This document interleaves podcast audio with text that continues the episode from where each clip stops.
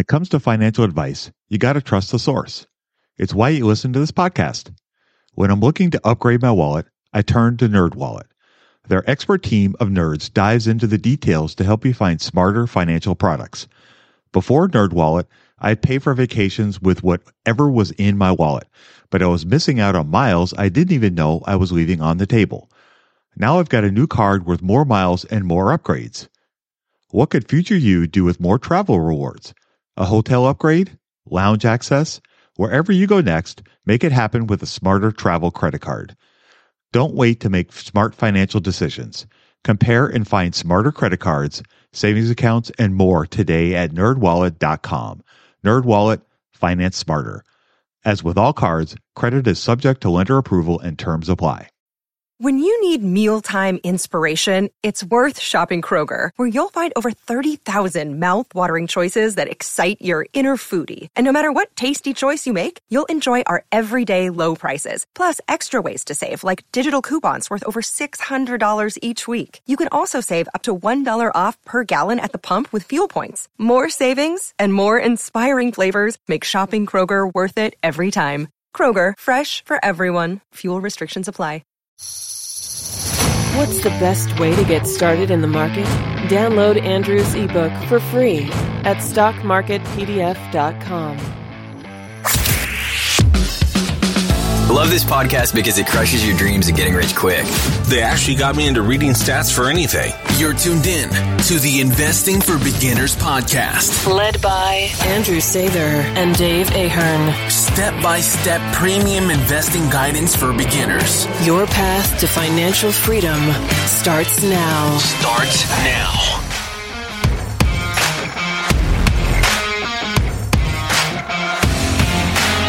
Welcome to Investing for Beginners podcast. Tonight we have episode 207.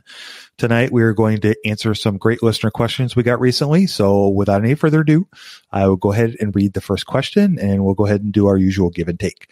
So this great question is from Kristen. She says, Hi there. I came across your show via Airwave as I listened to another show on the network and I'm so glad I found you. I have a tricky question and would appreciate any insight. I have owned my home in Los Angeles for the last five-ish years and the value has jumped. I owe about 470,000 on the mortgage and it's worth about 950,000. With mortgage interest rates so low, my current rate is 2.8%. What are your thoughts about doing a cash out refinance and investing the cash into stocks? Thanks in advance for any guidance. Kristen. Andrew, what are your thoughts on Kristen's question? Should we define a cash out refinance first? Sure. Tell, tell them what it is. Maybe you should, banker guy. okay, I'll do my best.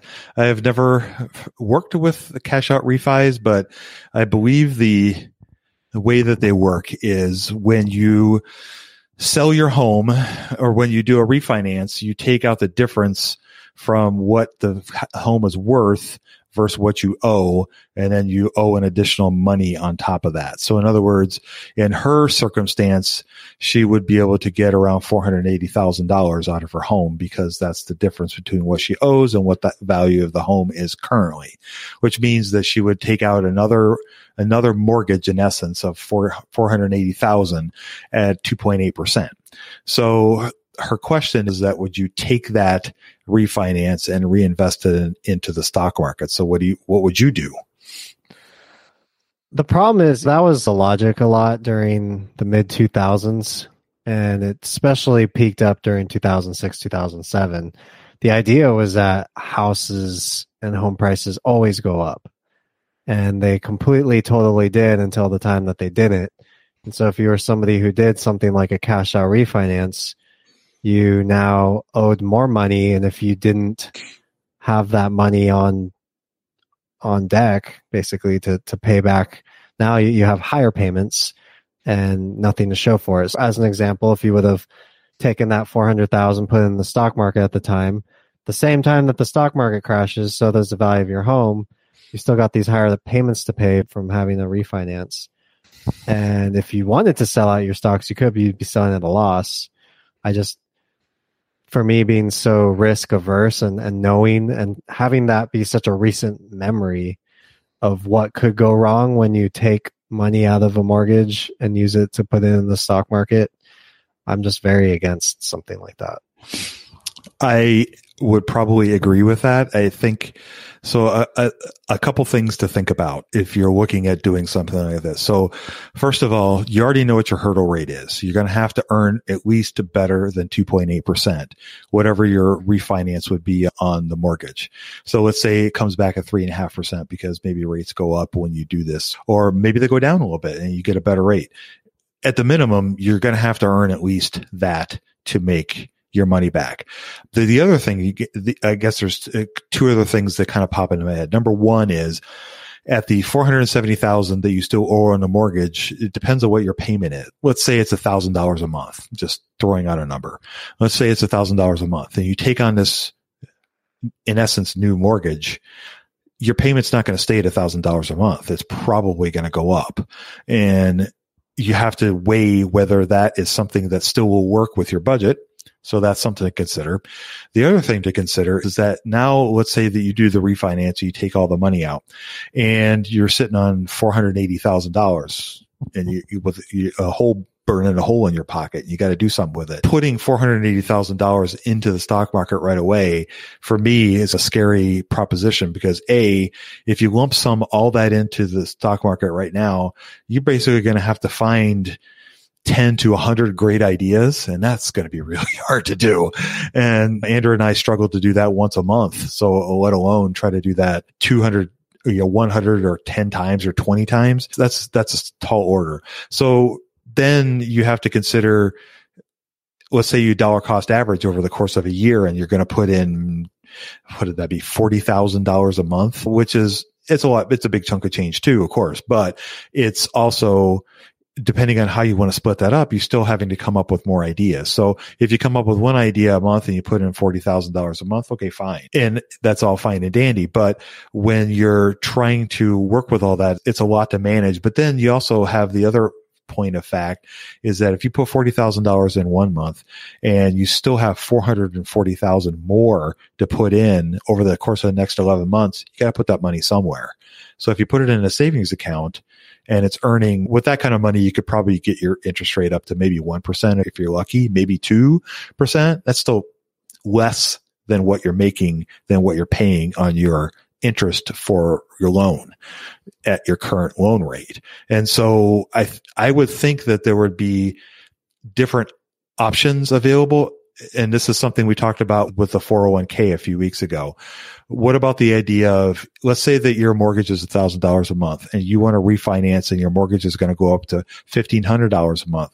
Instead, instead of taking on the debt and then sitting on all that money and trying to figure out what you want to invest in, why don't you take the $500 if you can afford it or maybe more and throw that into market every month and buy something with that every month and use that as a way to build your wealth because the other thing you, you want to consider is the opportunity cost of the loss of not having that option. God forbid something goes wrong and you lose your job or you need that money for something else. And now you've put it all in the stock market. Now you have to do other things to take all that money out and it, it costs you money to do all those things. So there's other considerations to think about. And I, I would think for me personally, I would want to look at not taking on more debt to put money into the stock market because there's so many things that can go wrong in the stock market. And I'm not trying to be, you know, captain negative here, but I just, I'm trying to think about the positive positive and the negatives. And you have to think about, it'd be exciting to have half a million dollars to be able to put into the stock markets. That's a big chunk of change and that could really do some things. But if you choose poorly or if you buy at the wrong time over the next year, then you could really set yourself up for a, a, big hurt. And it also depends on what kinds of things you buy. If you're buying middle of the road companies, safe, stable, boring, air quote, boring companies like a, a Walmart or Target or something along those lines, you're going to do fine. But if you start throwing money at some of these super exciting, shiny objects that are in the stock market that everybody's talking about today, but a year and a half from now are the dogs of the Dow kind of thing, then it could set yourself up for a lot of hurt. For me personally, you got to remember I'm a little older. I'm also more conservative. So for me personally, I would rather look at other options that can still get me into the market and, and put good money in the market. A 500 to a thousand bucks a month is nothing to sneeze at. And over a very short amount of time that could build up quickly and can add up to some serious returns. Plus it gives you the opportunity to continue doing that over the life of how long, ever long you want to invest. Whereas if you do the cash out refi, now you're stuck in that house too for another 10 or 15 years too before you can pay it off, depending on what your mortgage is and what your payments are. We don't have all the information here for Kristen, but I think those are some things that I think of that maybe are a little more alternative ideas than just doing a cash out refi and, and using the money that way. What are your thoughts? Yeah, I completely agree. And a lot of it comes down to this idea that you only want to put money into the market that you don't need in the next five to 10 years. And the problem with personal finance is it's so personal. And the other problem with it is we can plan for how we think our life's going to be five years from now, 10 years from now. That doesn't make it happen. If you look mm-hmm. around at the people around you, how many people do you gone through a divorce or had some crazy medical thing pop up? Something like 70% of bankruptcies had to do with medical bills. Yeah. Ridiculous. So what are the factors? A surprise layoff the pandemic, right? So all these things that just can pop up out of nowhere. And that's really the big risk you take when you try to do something tricky and try to speed up your getting rich process by taking on debt. It works fine and the math works great, but life doesn't work like math does all the time. And mm-hmm. so when that downside is so potentially huge and you have to face this idea of if I just hold on while the market's going down, I'm going to do fine, but I can't hold on because I need to sell because this came up. So that's why you never want to borrow to go into the market because it could force you to make decisions like this. And at the end of the day, that's that's the worst thing that you could do in the stock market is to take it out when everybody else is selling too, because maybe they're all dealing with similar types of things. So that's why you, you want to put money in the market that you can afford to lose and just let it sit and let it compound. And that's how you'll do well with building wealth in the stock market. Amen, brother. That's fantastic advice. You said that very well. Thank you. We'll move on to the next question then. I'm going to read this one here. It says, Hi, Andrew and Dave. Been listening to the podcast for over a year now. Love the content and the chemistry you guys have. He loves learning about investing so much that he decided to move careers. That's really cool. Enough about me the intelligent investor in chapter 15 the commentary jason zweig basically says as an amateur your best bet is to put your money in mutual funds and keep no more than 10% of your portfolio in direct equities. He says i know you guys love this book and use a lot of the principle it teaches and from what i've heard on the podcast neither of you have capital in activity managed mutual funds. Is there any reason why you don't follow this rule of thumb and why don't either of you invest in mutual funds or promote mutual funds in the podcast Keep up the great work, Rob from London. Hey, Rob from London. That was a great question. And thank you for referring to the chapter in our favorite book. We did turn our pages in the hymnal before we came on to, to read that quote.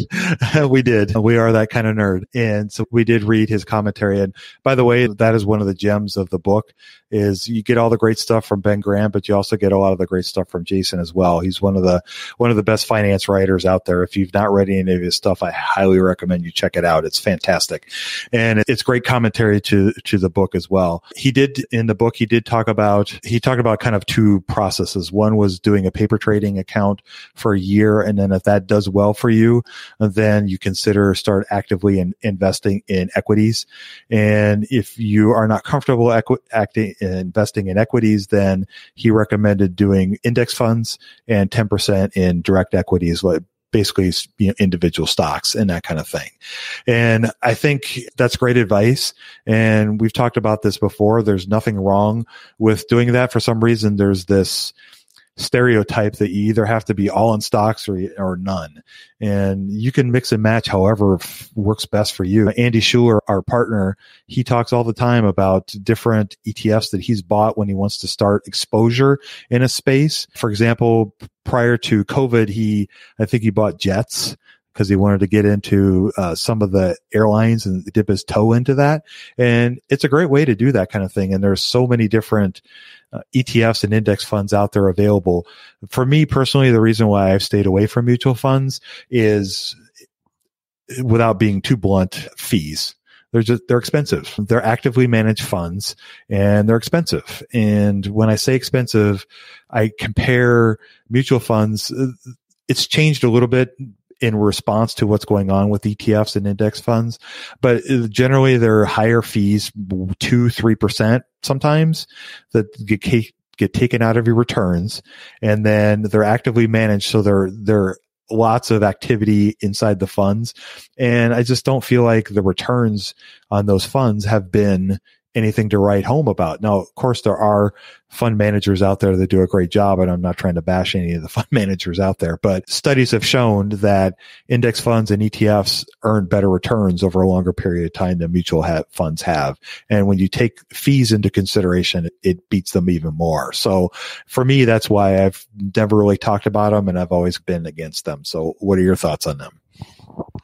Yeah, I think it's obvious that ETFs are superior to mutual funds based on the fees. And even if you look at Cathie Wood's ETF, it's basically what a mutual fund used to be, except now you can buy it as an ETF. And there's just so much that next evolution of cost uh, structure has, has now moved towards ETFs. And obviously people are going to want to go where there's less fees. And so that's why I think mutual funds used to be a lot more popular when we first started out. And lately it's been more talking about ETFs um, index and stuff like that. So yeah, that's kind of why I'm in that camp.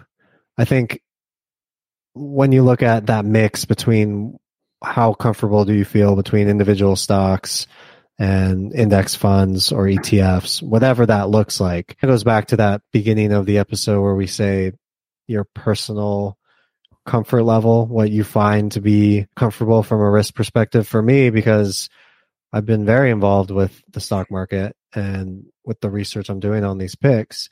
I'm very comfortable with putting my whole net worth into them. And that's what I do. I recommend these stocks for the e-letter and over 95, 96, 97, whatever number is percent of my net worth also goes into these same picks. And so that for me, it sounds conservative to me and I'm comfortable with it. To somebody else, that might sound crazy. So you really have to figure out where you stand on that and position your portfolio that way, but also be familiar with what are the possibilities and what are the positives and negatives to doing stuff like that. And hopefully we're able to present those in our show and the various episodes we've done. Yeah. I, I think thinking about some of those ideas, you really need to, you really need to think about what you're comfortable doing and if you really enjoy the game of investigating companies and learning the ins and outs of the companies and how they operate and their prospects and their competitive moats and what comp- competition there is among the different companies. If all that stuff is super interesting to you and you love doing that stuff, then looking at individual stocks is something for you. But if you know that you want to invest and you don't want to spend that time or that stuff just leaves you cold, then there's all kinds of great opportunities and vehicles that you can use to still take advantage of all the great things that the stock market has to offer that allow you to get the great returns that you want, but not have to go through not go through, but not have to do all the work that Andrew and I do. We do it because we love it. We do it because we like it. It's fun and exciting. It, it helps us wake up every morning. Some people, they just don't like that. And that's okay. There's, that's, there's not all of us are built the same. We all have different risk levels. We all have different interest levels. And there's lots of people out there that, that put money in index funds or ETFs and do it religiously every month and they retire very wealthy and they're very happy with spending five minutes a day or five minutes every month looking at their portfolio and that works for them and that's awesome that, that for me that's i i want more. And so i want to do more. I want to look at more. I want to be more active about it. And i want to have more control and more say over it. And so that's what works for me. But it really comes down to what works for you. And Andrew and I will never sit here and tell you that this is the right way and that's the right way and this is the wrong way and that's the wrong way. We'll just give you the ideas that we think will work best for us. And then if you like what we're talking about, then you'll listen to us and you'll follow along. And, but we also will talk about other options as well the, the bottom line is it doesn't matter that you follow everything that we do the way that we do it. it. Really, it comes down to learning the principles and learning how the stock market works and learning how to put your money to work for you so that you don't have to work so hard someday. And it doesn't matter how you get there. And if it's investing in individual stocks like we do, or if it's index funds or mutual funds or your 401k, then more power to you because that's really what it comes down to. When it comes to financial advice, you got to trust the source. It's why you listen to this podcast. When I'm looking to upgrade my wallet, I turn to NerdWallet. Their expert team of nerds dives into the details to help you find smarter financial products. Before NerdWallet, I'd pay for vacations with whatever was in my wallet, but I was missing out on miles I didn't even know I was leaving on the table. Now I've got a new card with more miles and more upgrades. What could future you do with more travel rewards? A hotel upgrade? Lounge access? Wherever you go next, make it happen with a smarter travel credit card. Don't wait to make smart financial decisions. Compare and find smarter credit cards, savings accounts, and more today at nerdwallet.com. Nerdwallet, finance smarter. As with all cards, credit is subject to lender approval and terms apply. Budgeting was always a challenge for me. I struggled to find the best way to keep track of all of my money not to mention all the time tracking down receipts, cataloging expenses, and trying to figure out what went wrong with my air quote system until Monarch Money. Monarch Money allowed me to easily see what is going on with my finances, helping me get a better handle on my spending, budgets, and more. It's my go to app every day, more so than my bank, because I can quickly see where I am with my budgets and spending, allowing me to invest more and spend time on the things that I want to do. It's my GPS for money. Monarch is the top rated all in one personal finance app. It gives you a comprehensive view of all of your accounts, investments, transactions, and more. Create custom budgets, set goals, and collaborate with your partner. And now get an extended 30-day free trial when you go to monarchmoney.com slash beginners. Unlike other personal finance apps, Monarch's simple, intuitive design makes it so easy to set up, customize, and use. Monarch has built-in features to collaborate with your partner, family, or financial advisor. Invite them to your account at no extra cost, and they'll get their own login info and a joint view of all of your finances. Monarch is the most customizable budgeting app. Change the layout of your dashboard, toggle between light and dark mode, create custom budgets and notifications, set up automatic rules for transactions and notifications, and more. In fact, Monarch Money is one of the first to bring you direct Apple Card, Apple Cash, and savings syncing with the latest iOS 17.4 update. Now you can sync your wallet directly for seamless budgeting. After trying out Monarch for myself, I understand why it's a top rated personal finance app. And right now, get an extended 30 day free trial when you go to monarchmoney.com slash beginners. That's M O N A R C H M O N E Y dot com slash beginners for your extended 30 day free trial. This episode is brought to you by La Quinta by Wyndham. Your work can take you all over the place, like Texas. You've never been, but it's going to be great because you're staying at La Quinta by Wyndham. Their free bright side breakfast will give you energy for the day ahead. And after, you can unwind using their free high speed Wi Fi. Tonight, La Quinta. Tomorrow, you shine. Book your stay today at lq.com. At Evernorth Health Services, we believe costs shouldn't get in the way of life changing care. And we're doing everything in our power to make it possible behavioral health solutions that also keep your projections at their best? It's possible. Pharmacy benefits that benefit your bottom line? It's possible. Complex specialty care that cares about your ROI? It's possible. Because we're already doing it. All while saving businesses billions. That's Wonder made possible. Learn more at evernorth.com/slash-wonder. Amen. Okay. But that was a great question, Rob. So we appreciate you reaching out to us and letting us know about that. All right. We'll move on to the next question here.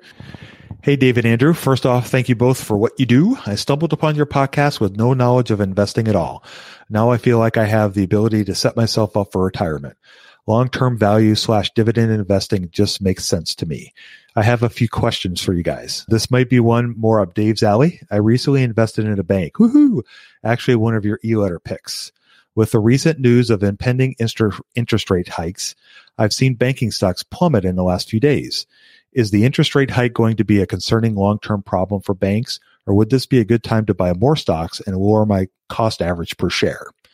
So in a word, yes, this would be a good time to take a look at banks. When interest rates go up, that's actually a good thing for banks because a large majority of the income that they make is from interest rates. So there's several ways to think about this. So the first is banks make a difference. It's called net interest income. And basically what it is, it's a spread between what you borrow and what they have to pay people to loan them money. So in other words, if you pay 10% for a car loan and they pay 2% for a savings account, that 8% difference is their income. That's the money that they make. And so when banks take deposits from us, whether it's in a savings account or a checking account or money market CD, any of those kinds of things, that is raw material for them to lend out to other people to try to make money off of that money that they're lending.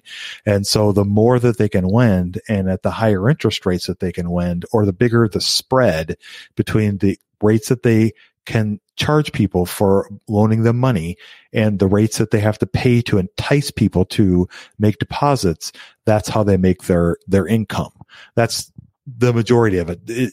It depends on the bank, but it's about 50 50, maybe 60 40. It kind of depends on the bank. Other ways the banks make money is on other services that they offer, like uh, wealth management or investments or things of that nature. And they, they charge fees for those things. And that's how they make money. Contrary to popular belief, they actually don't make that money from overdraft fees. So there is that. I know that's very unpopular, obviously, but. Well, they make a little. But they make a little, not, but not as much yeah. as people think. And trust me, I work for Wells Fargo we used to charge a lot of overdraft fees and I know. So, but that's beside the point. But when interest rates go up, that's actually a good thing for banks. And the reason why the stocks have been hitting, getting hitting lately is because it's more, I think, about some of the concerns with COVID recently. But interest rates, when, if they do go up and when they do go up, that will be a, a boon for banks and insurance companies for sure.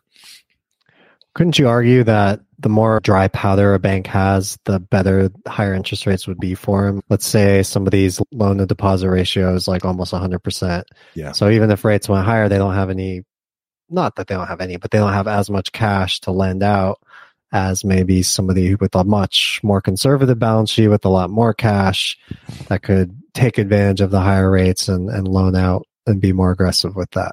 Yeah, absolutely. No, that's a perfect uh, illustration. The more p- dry powder that the bank has, the better that's going to be for them in the long run. And that's why, that's really why banks have really struggled since 2007, 2009 is the interest rates have, have remained so low. During the great financial crisis in 07, 09, the rates went to almost zero and that just almost killed the banks. Now, the opposite of that is the banks, a lot of the banks were at fault for everything happening. You can't really blame, but ever since then, the rates really never went up. And so because of that, it's really depressed the earnings ability for a lot of banks over the last, what, 10, 13 years that this has been going on. And that's why banks have actually started moving towards other forms of trying to generate revenue away from more of the traditional lending aspect of it because they just haven't been able to generate as much income from them. Now, some of the big banks like Wells Fargo, for example, they have actually been put under an asset cap restriction. In other words, that means that the bank can only grow so big and they're not allowed to take on more, uh, more uh, loans to drive up their asset cap because of all the bad stuff that they did a few few years ago with all the fraudulent opening accounts and credit accounts and all that stuff. And it's just been they keep stepping on you know what, just about every other week, it seems like for a few years there. Anyway, because the Fed put a, a, limit on how big the bank could get, and that also means that it puts a limit on how much money they can loan, and it puts a, a limit on how much money they can make. So they've been under, they've been in a penalty box for a few years, and it could last for a little bit longer. But other banks like JP Morgan, for example, have just, you know, absolutely killed it over the last four or five years. And they've done a fantastic job. And they, but they've really diversified their bank and they've moved away from relying so much on deposits and loans to drive their revenues. And they've tried to use other aspects of the banking industry to generate revenues? Yeah, it's it's a great question, but I think banks, if interest rates do start to rise, would be a great place to look for for opportunities. I think as the way I feel personally about it, it just depending on the valuation, I think it's in general always a pretty good idea to buy banks over the long term just because what's the one constant in an economy is Bank. money. Yeah. So, you know, that the form of the bank, whether it's online or, or brick and mortar, that could change over time. But at the end of the day, money has to sit somewhere it's got to sit at, at a bank. And so long term, this is something like it, something that kind of opened my eyes to this. When I looked at Buffett had that quote where he said the companies from 30 years ago that were the top in the S&P versus the top companies today, Mm-hmm. they're they're way different. Yeah. But if you look at 10 years ago, like before the financial crisis, there's a few kind of unicorn companies like Google or oh, maybe Google wasn't on there. I think it's like Apple and Microsoft. yeah. They were the big boys back then. They're the big boys now. But like the other companies that are along that, the only other ones that were consistent, Wells Fargo and Bank of America. Yep. Maybe JP Morgan. I can't remember if, if Yep. they were there, but it, it's a similar kind of concept. As these things grow and they become, they, they just need to stay a part of the economy. They can continue to help money flow through the economy. And so as long as they got good balance sheets, good companies, and they trade at good valuations, they could be good buys a, a lot of the time and not just because somebody thinks interest rates are going to go up right now. Yeah, exactly. There, there's a few other advantages that, that banks offer as well. Number one is they generally are pretty stable companies that they generally don't have lots of huge fluctuations in prices and stuff. I mentioned a while ago that I had bought um, some Palantir, which is one of the AI companies out there. And my goodness, the, the volatility in that thing is, it's, it's worse than a roller coaster. And if you can stomach that, fine. And it's, again, it's a very small portion of my portfolio. So it's nothing to get excited about. But anyway, the point is that owning something like Bank of America or JP Morgan is generally far less volatile. So you're not going to wake up one day and see it down 22% and the next day up it's, you know, 18% and the next day it's down 11%. You're just not going to see that kind of fluctuations. So there's that part of it. The other, the other thing is they pay dividends and they generally pay pretty good dividends and they consistently pay dividends over very long periods of time. They also have been doing lots of share buybacks. They didn't during COVID, but they're starting to do those again. And so there's great opportunities with that. I think honestly, I think a lot of people stay away from banks simply because they are either told to or they are afraid of kind of the banking language. So when you look at financials for banks, it's not the same as looking at a financial for Walmart or Apple. It's just, it's different. And at, at first it can be confusing and a little bit overwhelming, but once you start to understand the language and how the banks operate, then it becomes a lot easier to, to assess them and decide whether they would be a good fit for you or not. What's great about it is once you learn about it once, you have that circle of competence to build on, and so you don't have to learn it again. But I agree, it is, it is not for the faint of heart. Mm, no, no, it's not. Nobody's going to fault you if you pass on the banks. yeah, no, no, different. not at all, not at all. But one thing I do want to point out is almost twenty percent of the S and P 500 is financials. So if you, you know, just automatically ignore financials, you're automatically ignoring almost twenty percent of the S and P as a possible investment opportunity. So there is that to consider. Nothing wrong with trying to expand your circle of competence over time. No, but again, not trying to pressure. So the last part of the question here, he says, also I've been having a little trouble trying to determine the impact that COVID had on certain companies. For example, looking at a company like NHC, National Health Corps, sorry, National Health Care Corporation. They are basically an elderly care company. My evaluations of the company look very promising up until 2020. Obviously, they were probably affected immensely by COVID. They were also given a lot of government aid that carried them through the year. Should I take 2020 as an outlier and be bullish on the fact they survived it and still have little debt, or be worried they had to rely on government aid to make it through the rough patch? Any help would be much appreciated. Thanks again and keep the knowledge flowing, Cody. That's a great question, Cody. And I think COVID is is definitely an outlier and it has been an outlier and it probably continues to be an outlier.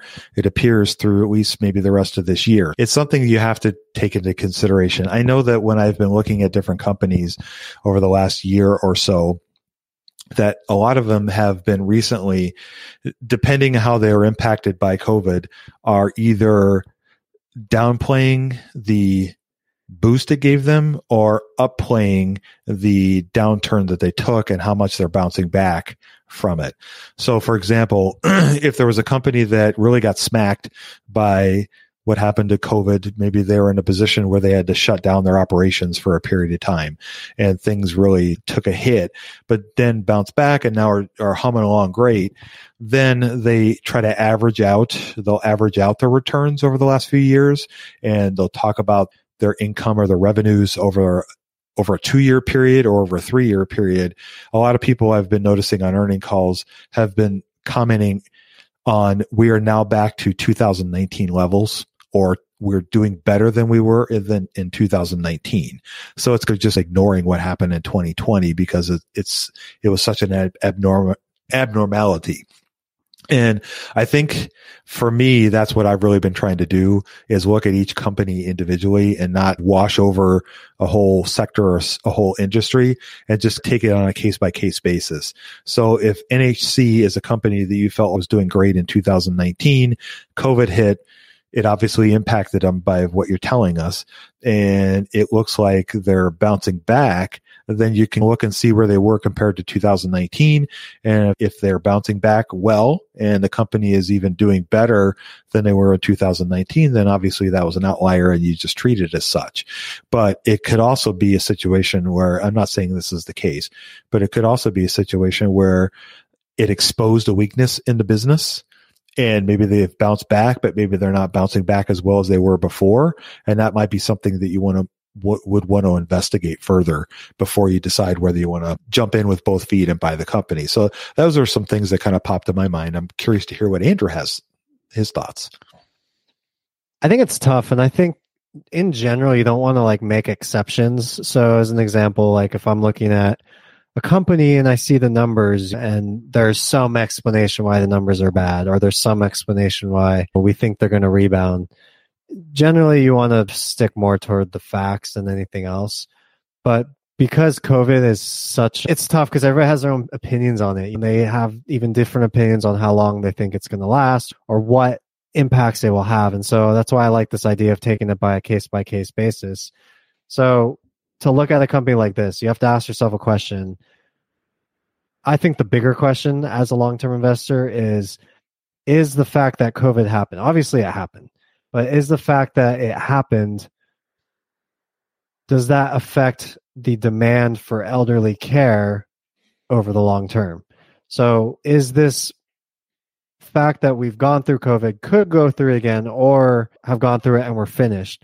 But whether that whether you see a future where we have a second wave, third wave, whatever, or you see a future where it's completely behind us, has what has happened so far is that going to change the behavior or the demand for elderly care? And then how is that going to affect a company like this?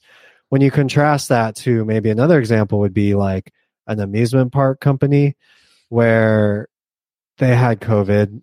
Are is the fact that there was COVID before keeping people from going to the amusement parks when they are open. And so a similar question, but different because we're looking at two different cases that are both heavily affected by COVID. But the fact that demand in one industry could be changed permanently, regardless of what the COVID future is, whereas another demand could be could be unaffected at all and could only be maybe possibly only affected if we have future lockdowns. And then you could have a third company, which have been a lot of great companies where this whole thing hasn't affected them at all. In fact, it's boosted them. And so any further uncertainty is only a plus to their stock. So that's why you have to look at it a case by case basis. And so it is an outlier, but it's one of those weird outliers where if it changes the fundamentals of a business, and and it, and it could be something as simple as the fact of people do not want to buy this or go to this service for any reason, and it's because of what COVID has done. It could be that simple, but that could really, I think, help you a lot in a time like this where so much is under change. Yeah, I would agree with that. Think about Andrew Graves gave some great examples. Think about how the movie theaters have been impacted by COVID and think about how that's affected Disney Plus on the flip side of that. And both of them have been impacted by COVID, but in completely opposite directions. And it doesn't look like movie theaters, at least in, at this point, it doesn't look like they're bouncing back. And you compare that to what's going on with Disney Plus and it's just continuing to excel and excel and excel. So you have to think about how that impacts the business that you're trying to analyze. And the question that Andrew asked about is elderly care demand going to be affected by what happened with COVID? Now and into the future? And I, I, don't have that answer, but that's the question you have to figure out and how that could impact this company. Because if that's what they're basing their business on, then the, it's obviously a huge impact and it's something you have to consider. And that's, I think the bottom line is you have to look at it case by case and ask the question of, is this, had did COVID fundamentally impact how this business operates and what it is that they offer. Is that going to continue to be in demand now and into the future? And if it is, then you can move from there analyzing the company. If it's not, then you have to decide, do you want to spend a lot of time looking at something that you're not really sure about? Or is it something you want to try to find some other opportunity out there? And I think that's really the biggest question is, is elderly care going to continue the demand for that now and into the future? And if it is, what other impacts could COVID have on that that would affect the operations of NHC? Because those are things you have to consider as well. Are they going to have to take on more staff? Are the regulatory uh, rec- uh, requirements going to be much, much stringent, more stringent? Is that going to impact their profitability of the company? The ability to get government aid to help them with this is not a negative, but if it's something that they can only survive on that, then that could be an issue as well. So those are all questions that you want to ask. And that's, I think the, the biggest thing to take away from this is trying to think beyond just the number part of it and think about the what impacts it's had on the business and what could impact it going forward and the demand going forward and just start making questions and then trying to figure out the answers because that's really the best way you're going to learn and figure out how this could affect you now and into the future I had a quote pop up into my head. I know it was either Buffett or Charlie Munger.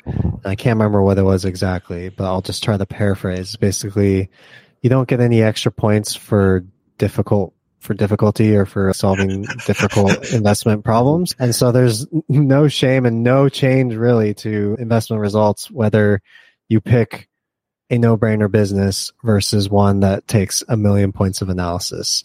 You can hit the exact same point. And so keep that in mind too if it all sounds overwhelming. Yeah, a 10% return is a 10% return. It doesn't matter. You don't get style points for picking right. the hard, for analyzing the hardest business out there versus analyzing the easiest business out there, whatever that may be. Yeah, that's, that's a great quote.